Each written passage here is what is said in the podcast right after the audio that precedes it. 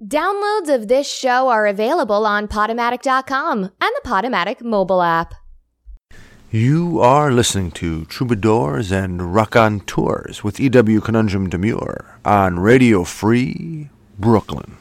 Welcome to episode 274 of Troubadours and Raconteurs with yours truly, E.W. Conundrum Demure. On this week's episode, we have a great conversation with writer Susan Campbell Bartoletti, and we discuss her young days as a voracious reader, reading so many books that the librarian at her school ran out. We talk about writing, being a teacher, what is the measure of success, protests, worldviews, so many awesome insights coming from writer Susan Campbell Bartoletti today on the program. We also have an EW essay entitled Wonderful and an excerpt from S.E. Hinton's classic novel The Outsiders, as well as a poem titled Remedy. And all of this, of course, will be infused with the energy of several great tunes. Let's get to it. Episode 274 of Troubadours and Raconteurs.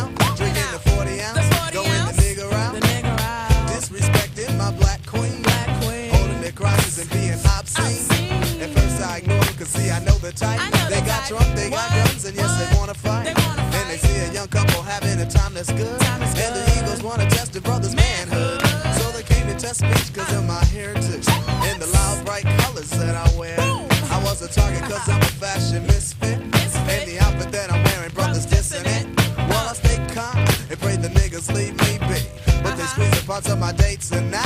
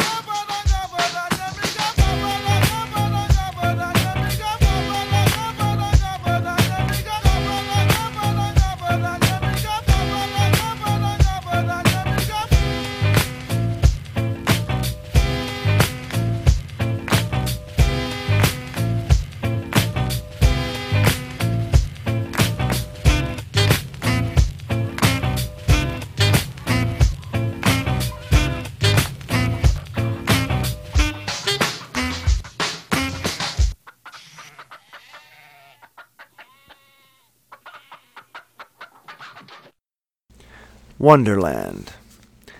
I live in this bubble that has been constructed in an oh so subtle manner. On occasion of clarity, or perhaps delusional insanity, I can see a way out of it. I notice light from outside of it finding its way in. How has my bubble come about? Where did this begin? I suppose it is a bit random in its context, though two institutional efforts from the first moments of breath outside my mother have had major effect on my sense of place, promise, and the platitudes. Yes, and of course we should also discuss my attitudes as well. I mean, context, content of this bubble is the substance in which I wade literally and figuratively day to day.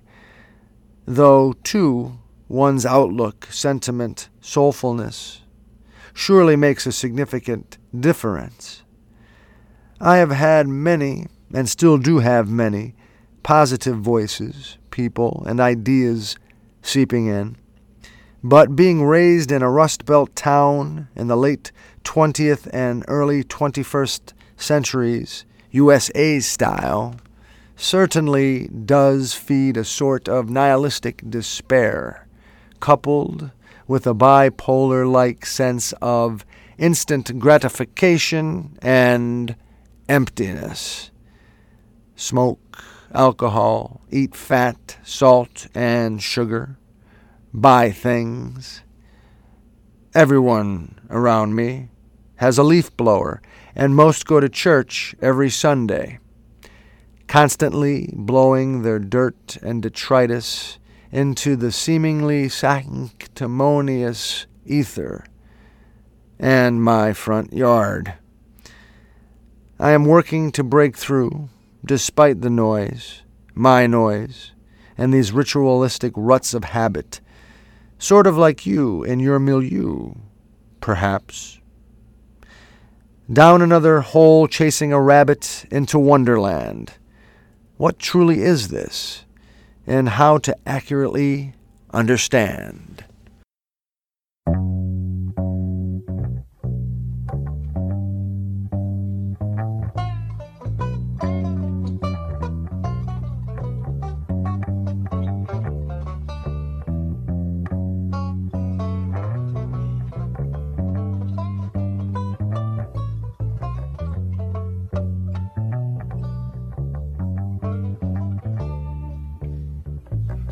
About 25 years from now, when we've all grown old from a wondering how, we'll all sit down at the city dump and talk about the good old days. Oh, you'll pass a joint and I'll pass a wine, and anything good from a down the line. A lot of good things went down one time back in the good old days. Yeah, the good old good people are done, gone, gone. That's my life oh, when I sing this song about back in the good days. Sometimes we get to thinking that we're almost done, and there ain't nothing left that we can figure out. And I guess it must have seemed a lot more like that back in the good days. But when you gotta go, you gotta go. There's always somebody, don't you know? I hang around to saying, well, I told you so. Back in the good days. Yeah, the good old days are past and gone. A lot of good people are done, gone, gone. Now that's my life oh, when I sing this song about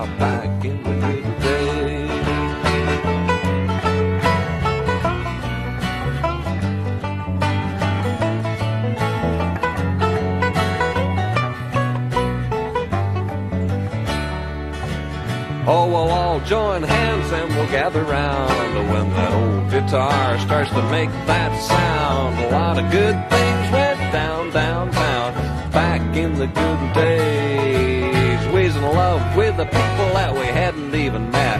Out for anything we could get.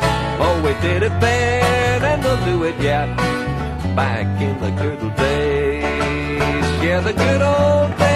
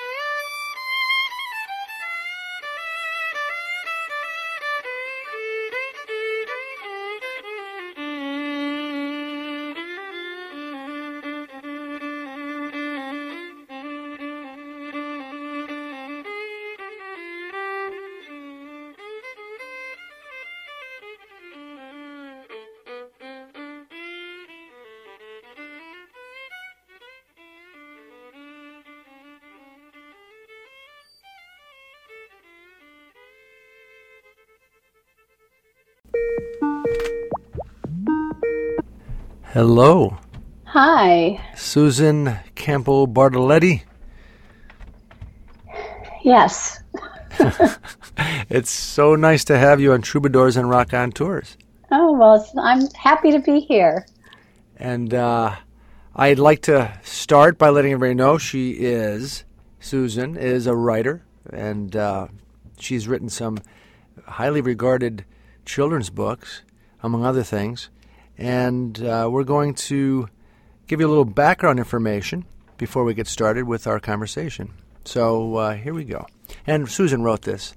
Basically, I just uh, changed the the uh, angle. Susan writes poetry, short stories, picture books, novels, and nonfiction for young writers, or readers, excuse me. She has always loved to read, but had no idea she was going to be a writer when she grew up. When Susan was in seventh grade, the middle school librarian told her she had nothing left for her to read. You have read the library out, she said. As much as Susan loved to read, she liked art class best, but in college she filled her schedule with literature classes. She took a creative writing class and wrote short stories and po- poetry for the first time. She interned as a journalist at a local newspaper. These experiences fueled a desire to write her own story someday. By 1997, Susan had published short stories, picture books, and her first nonfiction book. She had a novel and another nonfiction book under contract. The time had come for a difficult decision either teach full time or write full time. She had already had one career that she loved teaching. Was it time for another? Could Susan make it as a full time writer? Leap, and the net will appear, a friend told her. And she did, and it did. Ladies and gentlemen, Susan Bartoletti on the program. Thank you. It's good to be here today. Yeah, it's a beautiful day. We're both pretty much in the same physical, right? Yes, yes, mostly rain and gray skies. Too much, yeah. So this is pleasant right now. Yeah. Um, well, I want to get right in uh, to some of, I guess, what early on inspired you. When you were a kid, when you were a child, what books did you read?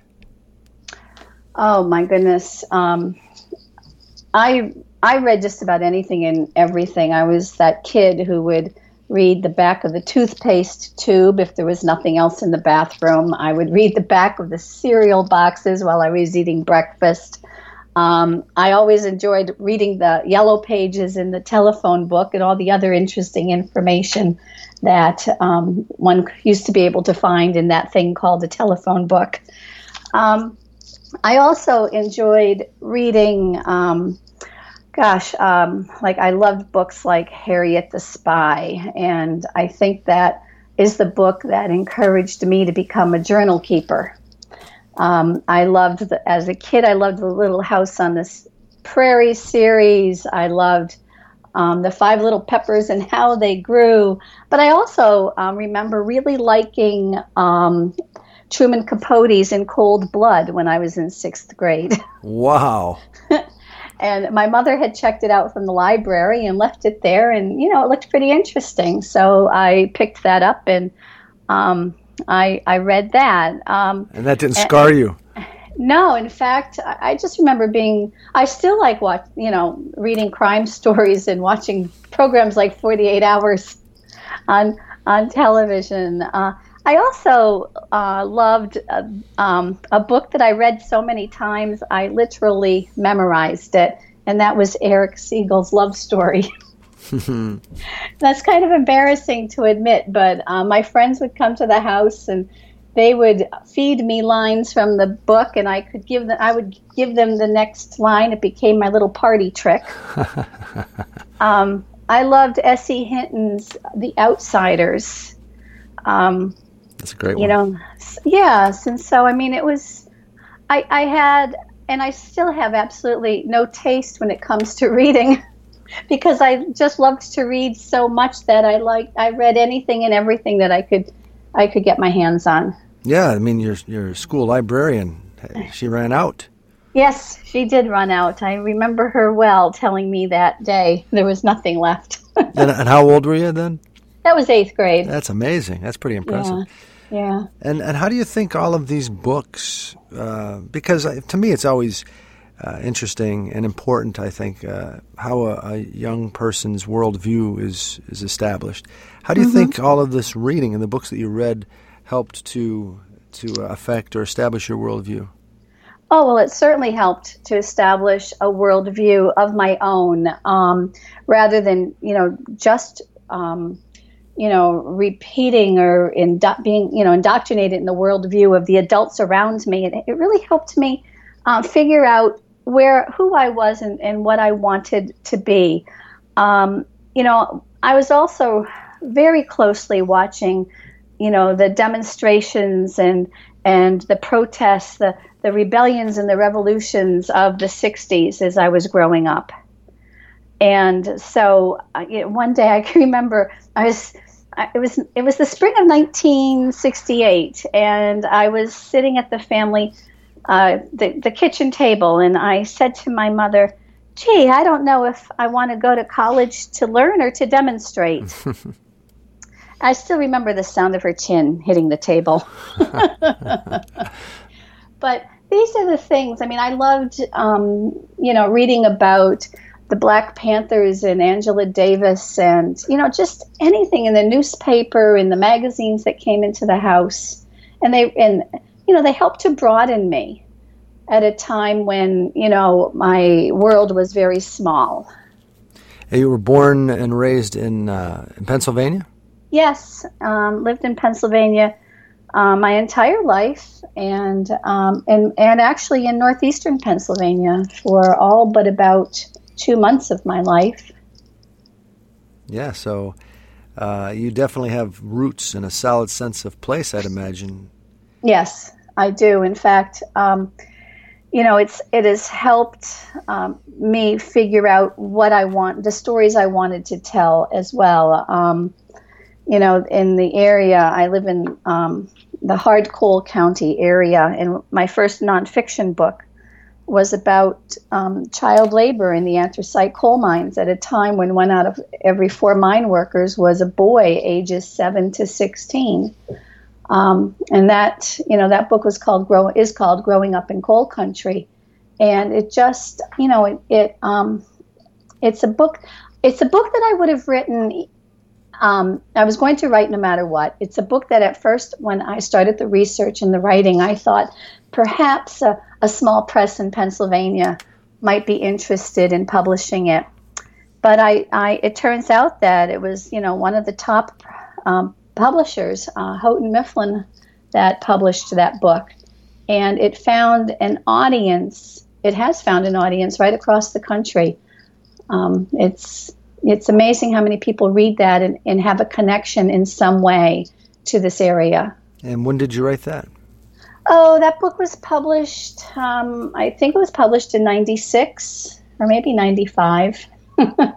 Uh, and so that was, a, you know, I was writing that around 1992 to 1994.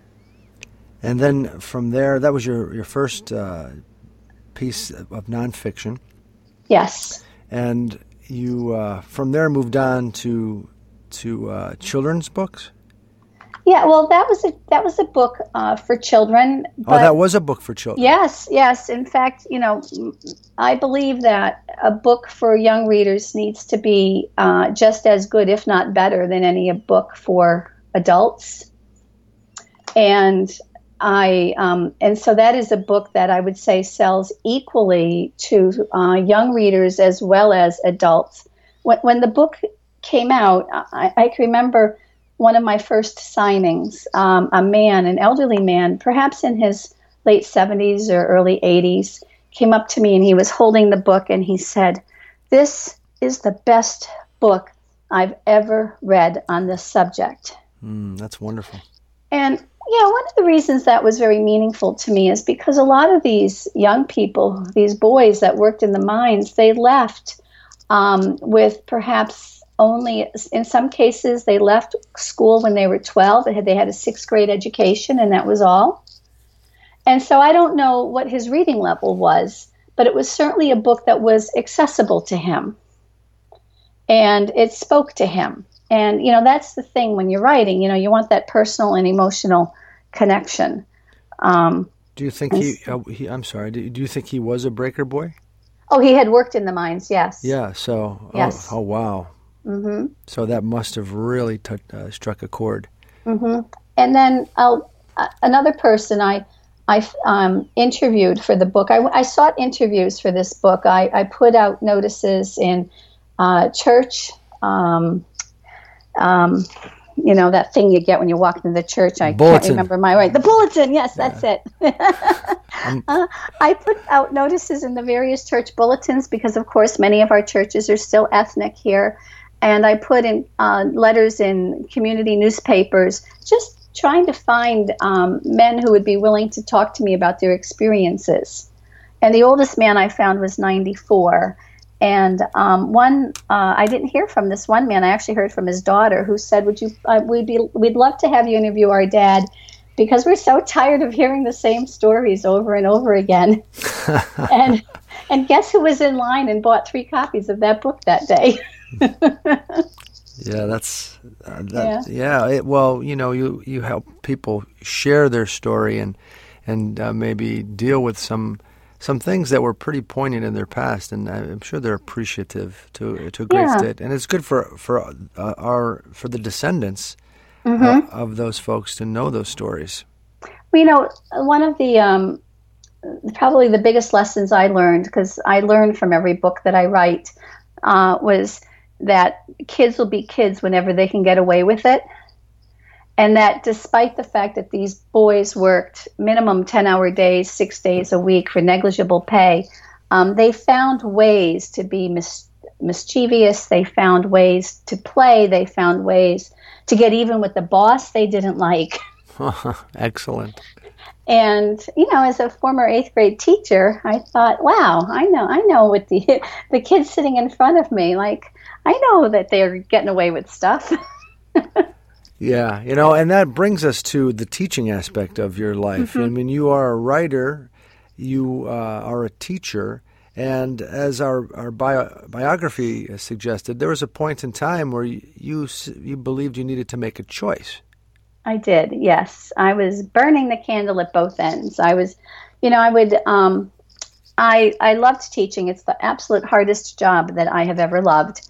And I would get up at four o'clock in the morning and I would write from four until seven, and then I would go out the door to teach. And what I learned was that I could write for three hours in the morning and then go out the door to teach 188th graders. But I could not come home and then write because, you know, at the end of the school day, that bell rings and your brain turns to oatmeal mush. Um, and so, you know, I that's what I was doing for, for a few years. And I was having um, a lot of success with um, publication.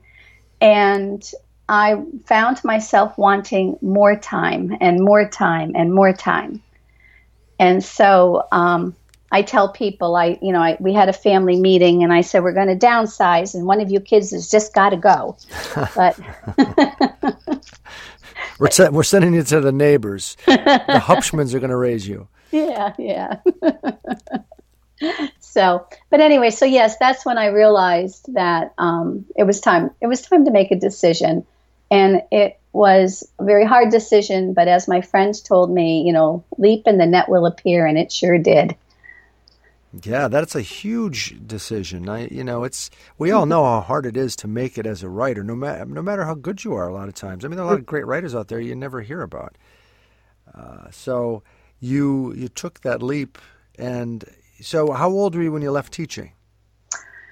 Well, let's see. It was 1998, so I was 40. Yeah, I had been young. yeah, I'd been teaching for for 18 years. Well, that's when I resigned. I took a year off without pay. So the year without pay, I can technically say I I left at 38. and then I uh, officially resigned. So yeah, I was 39 when I officially resigned. So yeah, and the eternal age of I was going to say the eternal age of Jack Benny. yes. My daughter and I are the same age. I don't know how it happened. So that that's yeah, that's young to to Mm-hmm. then, but, but it's good. I mean, you you have energy, you have time now to embark on this new career. But financially, I suppose uh, it was difficult, and not just Yeah. maybe a prospect uh, uh, of of not maybe making enough money to run your household. Well, you know, I'll I'll speak to that. Um, in my that year, uh, the year I was just had decided that was it. My my son was in ninth grade, and our um, the teachers union was going through contract negotiations, and the weekly community paper published all of the teachers' salaries in the paper. And uh, my son came to me and he showed me my salary, and he knew I was quitting. And he said, "Mom, this makes absolutely no economic sense." Ninth grader. yeah, yeah. but you know, it did. Um, I don't define success by um, the amount of money I earn, but I did when I was leaving the classroom. I did go ahead and make and two um, definitions for what success would mean to me. Um, success to me would mean having a body of work that stood for something, and I numbered that at ten books. And this year, my twentieth book will be published. Oh, congratulations! Thank you. And um, the second um, definition was one uh, for salary. I said if I can make just half the amount of money that I make as a teacher, um, then I know that I have, you know, uh, then I will also consider that a success. And actually, that never happened. I've never made just half the amount of money I did. I, I, my books do very well, but um, so it all worked out. So you're making more than half. oh yes, That's fantastic. yeah, yeah. Yeah, good good call back when you were 39. you are listening to Troubadours and Raconteurs with E.W. Conundrum Demure on Radio Free Brooklyn. Yeah, um, but I did do. I, I do believe in safety nets. So when I left the classroom, I had a safety net in place. I had applied to the doctoral program at Binghamton University, and I was accepted. And I had won a full ride with that came with the stipend. And so I um, pursued my my PhD, and I earned that in English. And all the while that I was now driving the 150 mile round trip commute to Binghamton, um, I was also writing. And so I then added an extra shift to my day. I would get up and write at, I would go to bed early, like say eight o'clock at night, and I would write from, I would sleep till two, and then I would get up and from two until six, I would work on my book. And then from um, six until whenever I had to leave the house, I would work on um, my students' work because I also taught a class at Binghamton. It was part of the um, the, the tuition scholarship, and then while I was at Binghamton, I would do all the research I needed to do for my papers and my dissertation. Wow. Wow. So I think I could do that today, but it worked out 20 years ago. Yeah, you know, I mean, if if you really want something and you really love something, I guess you you the potential to be able to do it is there. Though, you know, being uh, in your 40s, that's still a good age to have all that energy and vigor. Well, yeah, I think the 40s. I've talked to women about this who are older, and uh, I will say, "What was your best decade?" And, and many of them will say the 40s. Because their children were independent. They were, if not out of the house, they were, you know, doing their own thing. And you fun- suddenly have all this extra milk in the refrigerator and not as much wash to do, and you get all this energy. And you know, when you got is that where you met our associate producer, Dr. Pafis, when you were up at? Uh, No, no. no, he was. I think he was uh, went. He graduated earlier than I do did, even though I'm quite sure he's younger than I am. I don't know. I have no idea. I, I think he, I have no idea what his age is. I'm not sure. He, tra- he keeps Yeah. that a secret. He's a youthful sort. He is. He is. Uh, so then, uh, what would you say? You have 20 books. What would you say uh, is your most successful book? Oh, okay. Um, well, I wrote a nonfiction book called Hitler Youth, um, Growing Up in Hitler's Shadow, and it's about the nine million boys and girls who joined the Hitler Youth group when um, Adolf Hitler became chancellor, was appointed chancellor of Germany, and during those 12 terrible years that we call you know, the Third Reich. Um, and in that book, uh, there is one story, a true story, that I c- could not let go of. I, I included it in the nonfiction book. And then I decided that this boy, Helmut Hubener, who was the youngest person on death row in Nazi Germany, um, I decided that, you know, it's almost as though he, like I'd be washing the dishes and he'd be talking to me, and I'd be driving the car and I'd be having this conversation with him.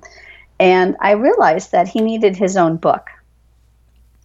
And so um, I wrote it, and Scholastic published that as well. And that book has just um, it's it's in almost every seems like it's in almost every school across the country. It's a part of the Holocaust curriculum. It's a book that you know the two books together. I do a lot of speaking engagements on the subject, and uh, so that what's the title of that one?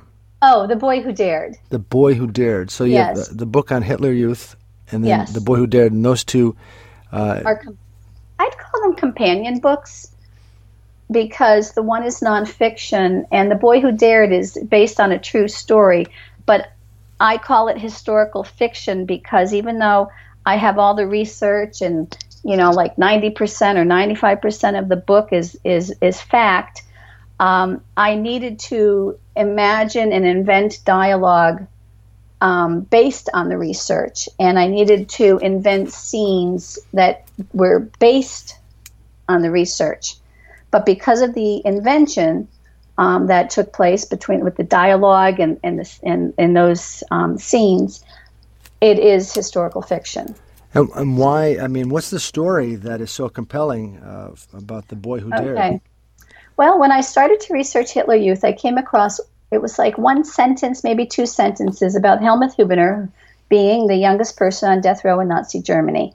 And he was sentenced to death because he had stood up to Hitler. When World War II broke out, the Nazis passed a law that made it illegal to listen to foreign news, such as the BBC. If you listened to the news, then you could be sentenced to seven years in a concentration camp. But if you told other people what you heard on the news, then you were considered a dangerous political enemy and you would be sentenced to death. They also passed a law that made it illegal um, to criticize Adolf Hitler, the Nazis, the war, or the Nazi government. And so his Helmut's older brother brought home a shortwave radio and locked it in the closet at his grandmother's house and told his brother, don't touch it. But then Gerhard got drafted into war. And he told, and as soon as the brother left, um, Helmut did what any other boy would do. He, you know, Jimmy'd opened the closet door, took out the radio, plugged it in, and began to listen to the BBC. When he realized that the British were telling the truth about the way the war was going and the Nazis were lying to the German people, he told his two best friends. And the three of them, um, Helmut Hubener, wrote up essays that summarized the news, that criticized Hitler and the other Nazis in the war. They um, duplicated the essays and uh, scattered them on the streets of Hamburg, which was the city in which they lived. And they got caught. And so it's the story of uh, this young boy who um, stood up to Hitler. The three boys are um, are caught. They're going before the highest court in the land, and Helmut Hubener realizes that they're being tried as adults. That the judges want to make an example out of them, and if they're found guilty, and they are guilty, that they're all going to be sentenced to death. And so he does something that saves the lives of his two friends, even though it ultimately means sacrificing his own. And you're gonna And- leave, you're gonna leave that a, mystery to us. I will. Okay. I didn't great. even ruin the book for anyone. and and uh, ladies and gentlemen, we're talking with Susan Campbell Bartoletti, writer, uh, teacher, I would say historian to a certain extent, uh, especially uh, given what you just described to us, hel- helping young people understand history. Given you were a, a teacher, uh, I guess you you value value that uh, young people have a good sense of where they come from, so that they might understand where they might go. and make their own decisions where they might go. And may I add one more thing? Because I'm, Of course, um, of course. And then I just want to um, a brief commercial for the next book coming out in September. Uh, it's an it's a collection of essays, a nonfiction. It's a nonfiction anthology, and for the first time, I have edited. And so I've worked with my co-editor Marc Aronson. The book is on the year 1968, a year of revolution, rebellion, and change. And we have 14 writers in this uh, collection. Uh, I wrote about um, hippies, yippies, shoot to kill Daley, and the media, which is a look at Abbie Hoffman's work in um, disruption during the 1968 Democratic Convention. in Chicago. Yes. Yeah, and that and give us some information, uh, contact information that people might uh, Okay. access. Sure, I can be found. I have a website, um, and it is www.s as in S as in Susan, C as in Campbell, Bartoletti uh, dot com. and Bartoletti, I want to make sure we spell that right. B A R B A R T O L E T T I. That's correct. Uh, so, any closing thoughts, Susan? Um, my goodness, I I just am really appreciative to all the listeners out there who are um, taking in your program, and I appreciate this opportunity to to talk about my work. Oh, yeah, it's our pleasure. It's our pleasure to uh, to have uh, your voice as part of Troubadours and Raconteurs and your experience. And I mean, if if if there's a, an aspiring writer or a, a teacher around 40 years old who's who's wondering if she should or he should take that next step, what would you say, what would you say to them? Well, um, how are you going to downsize? And who's going in your family? But um, also, um, I would I suggest to everyone that you just you keep writing, you keep sending out, and um, I, I think that we're all lucky if we can have two careers that we love in our life, and I'm happy that I have one that my heart, my head, and my hands love. So um, you know, for everyone it's different. Uh, not everyone would um, be able to or be willing to take the chance um, to to leap and hope and wish for that net. But um, it will appear. It does appear. Thank you so much, Susan Bartoletti. right. It's a pleasure talking with you and look forward to the new work coming out this fall. All right. Thank you so much. Take care. Okay. Bye bye.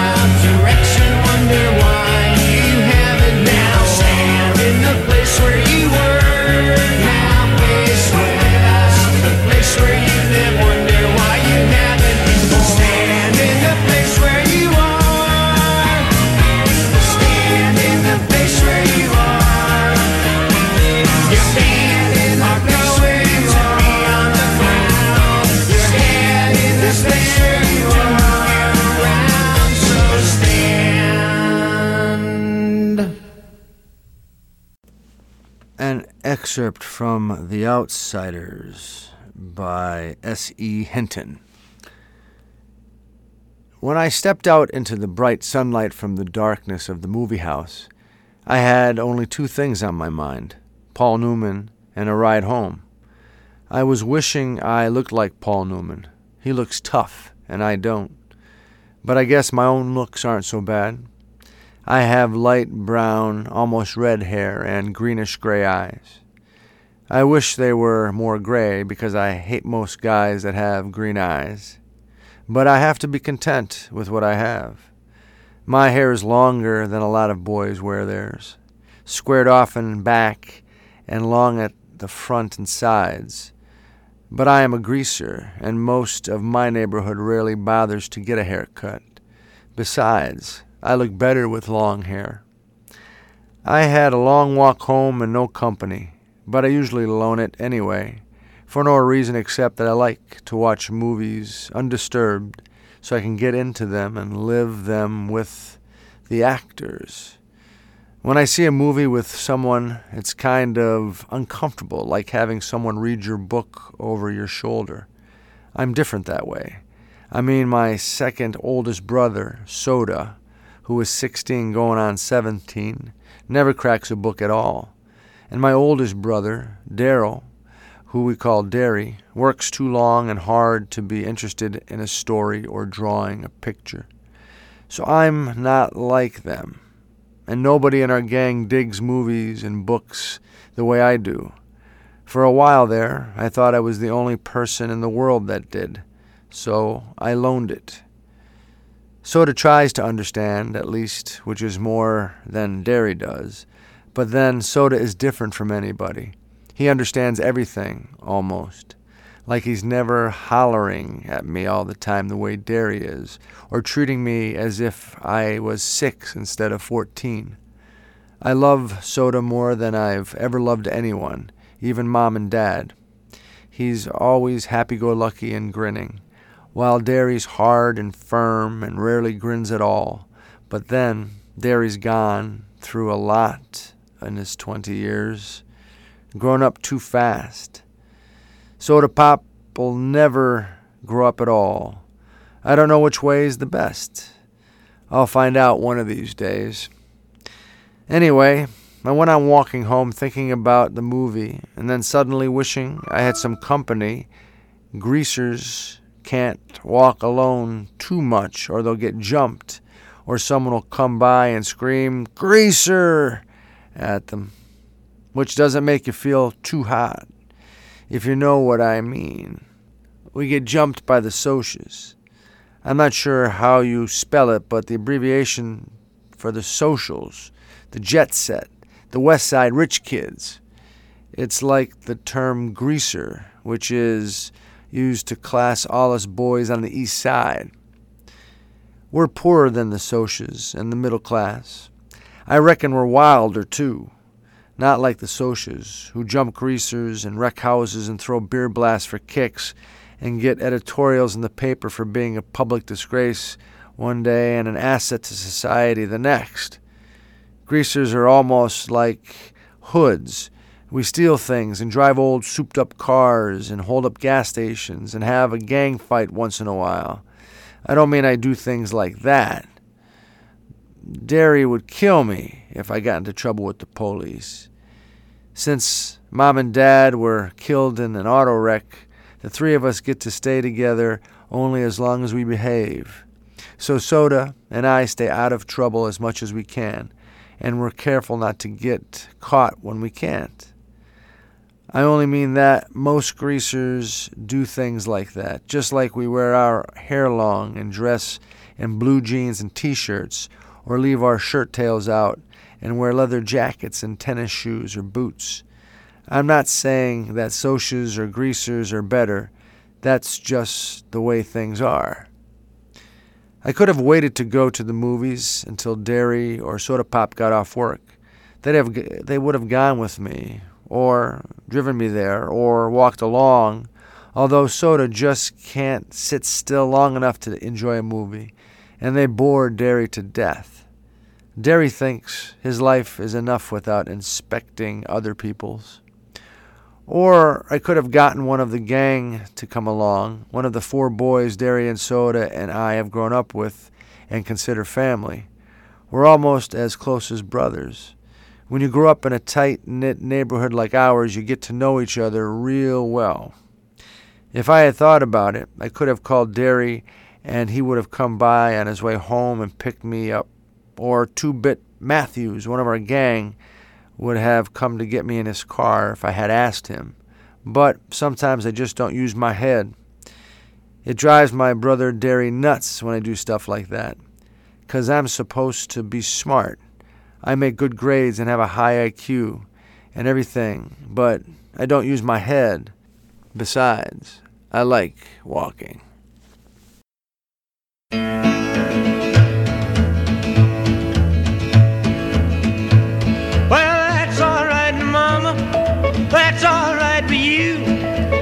That's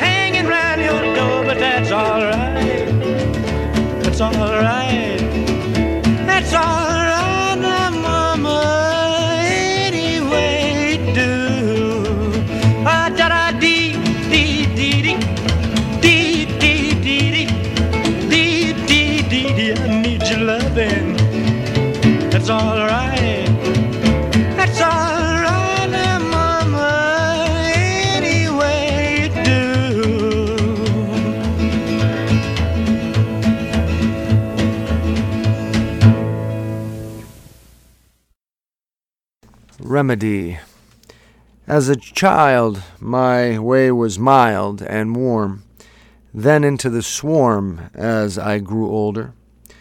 Is it myself? Is it my culture? God and economic gain will ease the pain, most believe. Though might we perceive what love can truly be if we can transcend these present day human conceived remedies?